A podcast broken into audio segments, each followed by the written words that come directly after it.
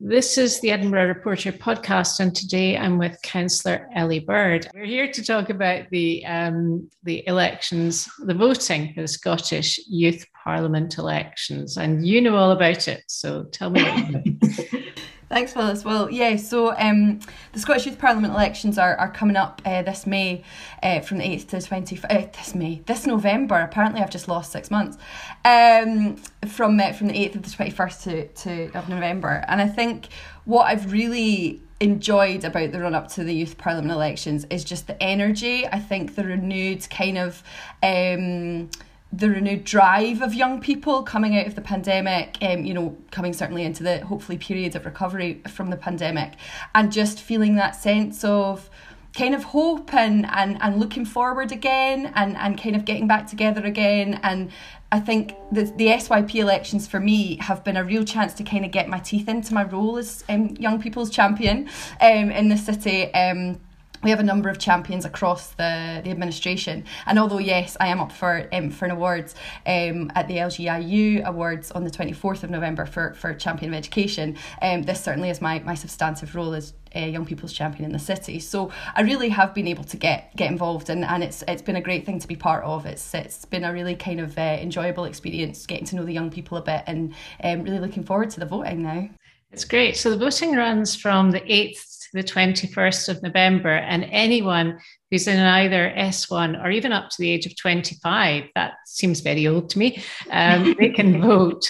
And the voting is all taking place online, and we'll explain that in a minute. But there are four constituencies, and there are 28 confirmed candidates. That shows alone how people, how interested people are in this. Absolutely. Um, we, we got a huge um, take up uh, actually in the in, in the um, proposed candidate phase um, when people were coming forward um, for candidacies. Actually, we had a record number. I think we had about 76 um, originally. Understandably, that number goes down.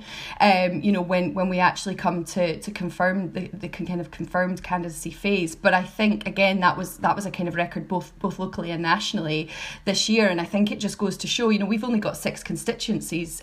In the city, and as you've said, um, four contests, uh, four constituencies where there are contests. But again, really, you know, Edinburgh is is is such a kind of um, it's such a young place. You know, it's a place where really um, we we celebrate the youth voice, and we really, you know, I think we've really captured and grasped that over the last few years. A lot of work has gone in both with the council um, and wider partners and the Children's Parliament uh, to work on things like what kind of Edinburgh um, and, and, and policies really to centre um, children and young people's voice in policy and decision making. And I think we've we've come a long way in doing that, and we we really value it in Edinburgh. And I think I think it shows in this number. Yeah, I think I mean, we're we're talking on the very day that young people are at COP26 and showing their views very uh, visually by marching along the streets in Glasgow.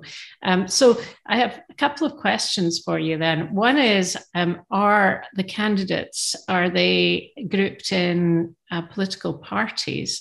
And the other one is, what kind of things do they then go on to discuss? So are they in political parties? No, they're not. No, none of them are. None of them are politically um, affiliated. And I think again that the you know the benefit of that really is that they're they're they're all really working collaboratively, and they all share um, kind of really a, a passion for social values. That really is at the core of the, I think of the youth debate. Um, and I so that's what I really see as, as the benefit. You know, it's not partisan in that way. It's it's very collaborative. I think probably um, us as politicians could take a leaf out of their book maybe.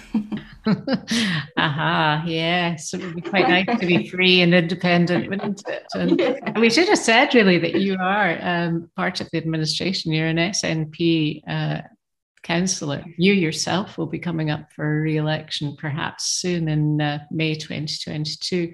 And and so, what kind of things are they actually going to talk about in the Scottish Youth Parliament and also how and when does that meet? So the Scottish Youth Parliament um, meets I think it's on a regular basis but again I think over the last kind of year and a half it's it's it's been slightly more ad, hoc from from what I'm as far as I'm aware but I think they do meet on a on a regular basis um, and they kind of bring motions the the MSYPs um, on on any issues that they're um, you know that that they're that they believe in and I think again what that shows is that they're not kind of constrained by by party politics kind of partisan lines. They really, you know, they do work together to try and um, to try and press their their, their the, the kind of agenda that's important to them and, and, and their uh, their electorate. So I mean, issues that they've that they've campaigned on before have been folks votes for 16 and 17 year olds, for example, um, free public transport for, for young people, marriage equality, um, you know, really the values. And again, you know, I know I've said this previously when I've proposed um, a motion myself on, on SYP at council,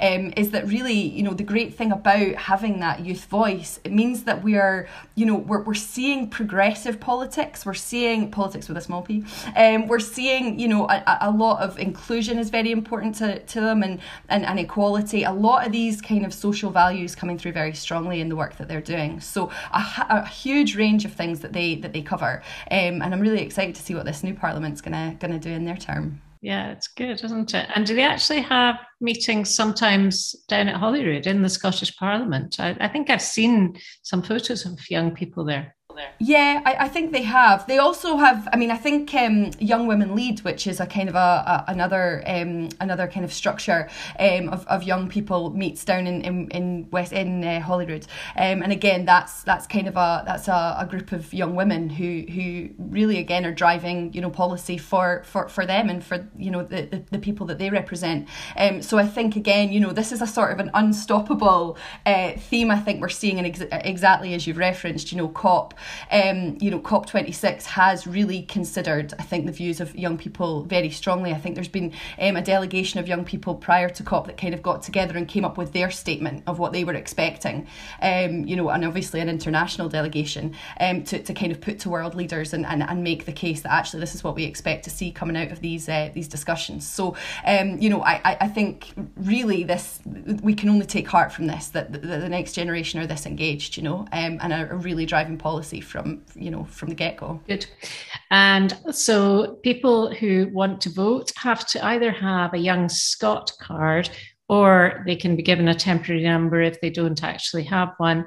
And they can then go uh, onto the SYP, Scottish Youth Parliament, Parliament website, which is at elections.syp.org.uk forward slash elections and they can have a look at the people they might want to vote for, and there'll be all sorts of information there about how to vote.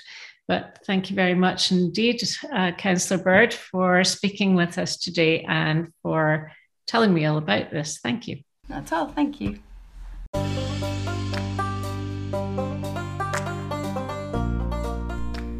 You so much for listening to the Edinburgh Report. Listen out for more episodes coming soon and make sure you don't miss any by hitting the subscribe button now. This is one of the platforms where we can help advertise your business to our listeners. Would you like to know more about that? Then email editor at theedinburghreporter.co.uk. And remember, you can subscribe to have our monthly newspaper delivered to you direct. Sign up today on our website www.theedinburghreporter.co.uk.